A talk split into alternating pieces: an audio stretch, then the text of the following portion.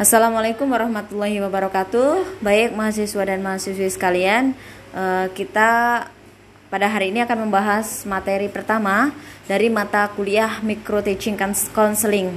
Jadi dalam mata kuliah Micro Teaching Counseling ini kita akan membahas bagaimana cara pembuatan RPL rencana pelaksanaan layanan di bidang bimbingan konseling yang mencakup empat bidang yaitu bidang pribadi, sosial, karir dan belajar.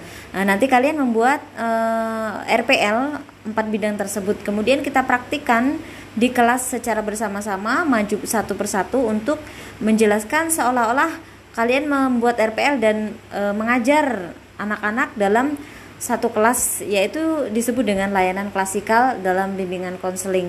Nah, itu tadi uh, Bapak Ibu mahasiswa sekalian pengantar untuk mata kuliah Micro Teaching Counseling dan kita uh, akan mengadakan pertemuan atau tatap muka untuk prakteknya lebih jelas lagi. Oke, Kak.